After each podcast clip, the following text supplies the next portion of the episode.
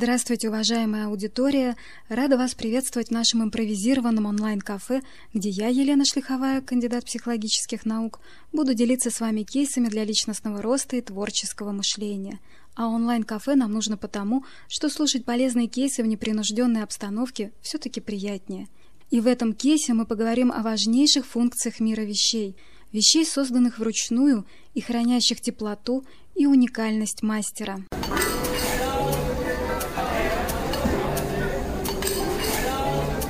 Возможно, многим из вас известно, что в современной Японии, стране высоких технологий, большое значение имеет ручной труд.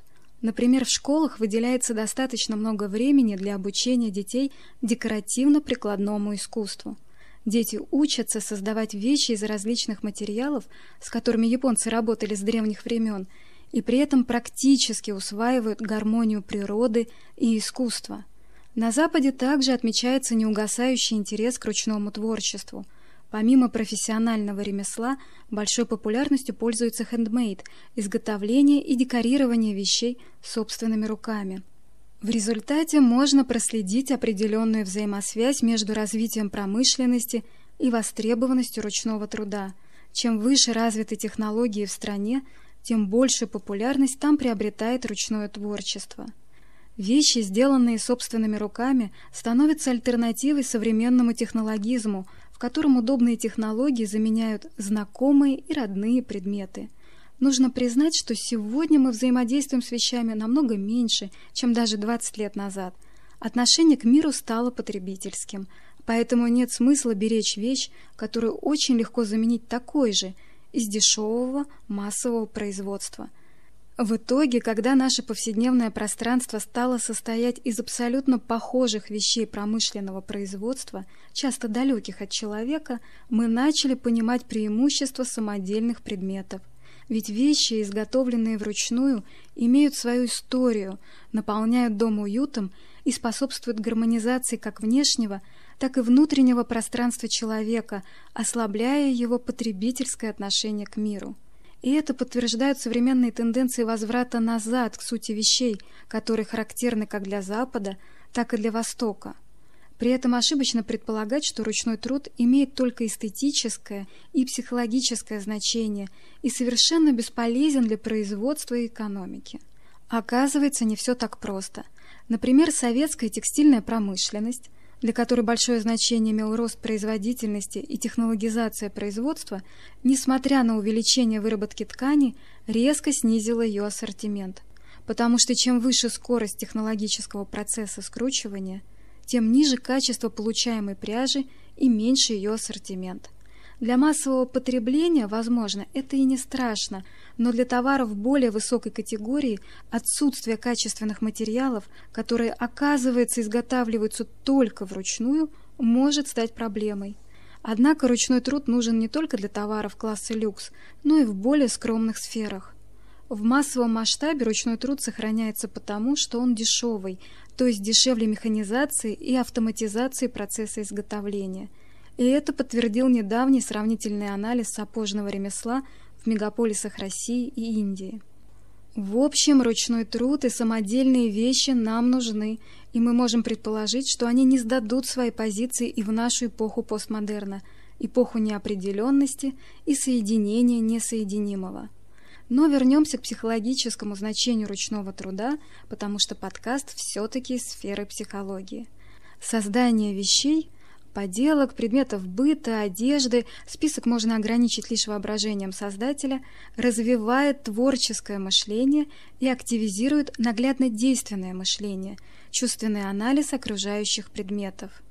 Человек не просто придумывает оригинальный дизайн, но и очень тонко замечает различия в материалах, которые лучше всего подходят для данного дизайна. Мы даже не задумываемся, насколько важна для нас тактильность, когда мы изучаем свойства предметов через прикосновение. И мы не всегда ценим свою моторику, когда точными движениями кисти руки и пальцев создаем целый предмет из микроскопических деталей.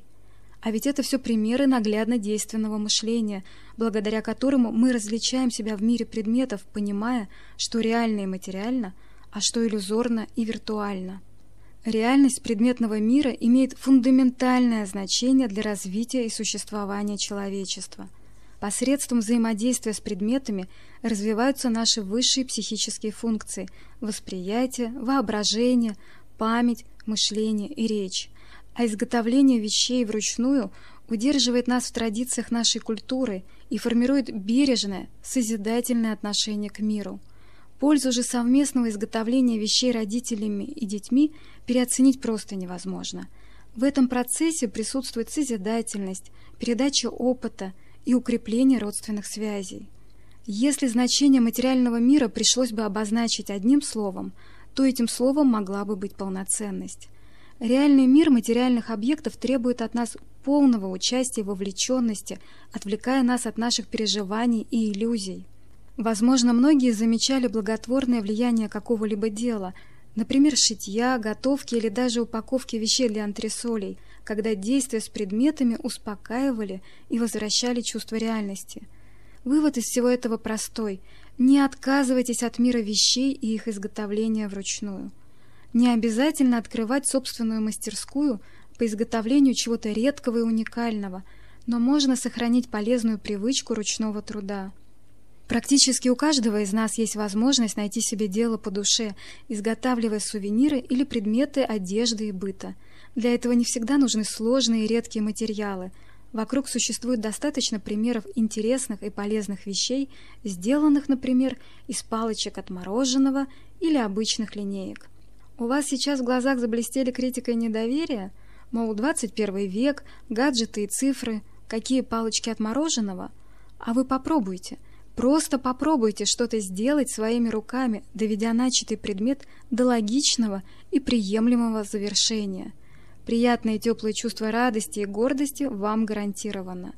Для уточнения, варежки и носки, связанные вручную, согревают намного лучше, чем их промышленные аналоги. В завершение остается добавить, что ручной труд и самодельные вещи еще долго, а возможно никогда, не потеряют для нас своей ценности и важнейших функций. Благодаря ручному труду мы пополняем свои запасы оригинальными и часто полезными вещами и укрепляем нашу связь с реальным материальным миром.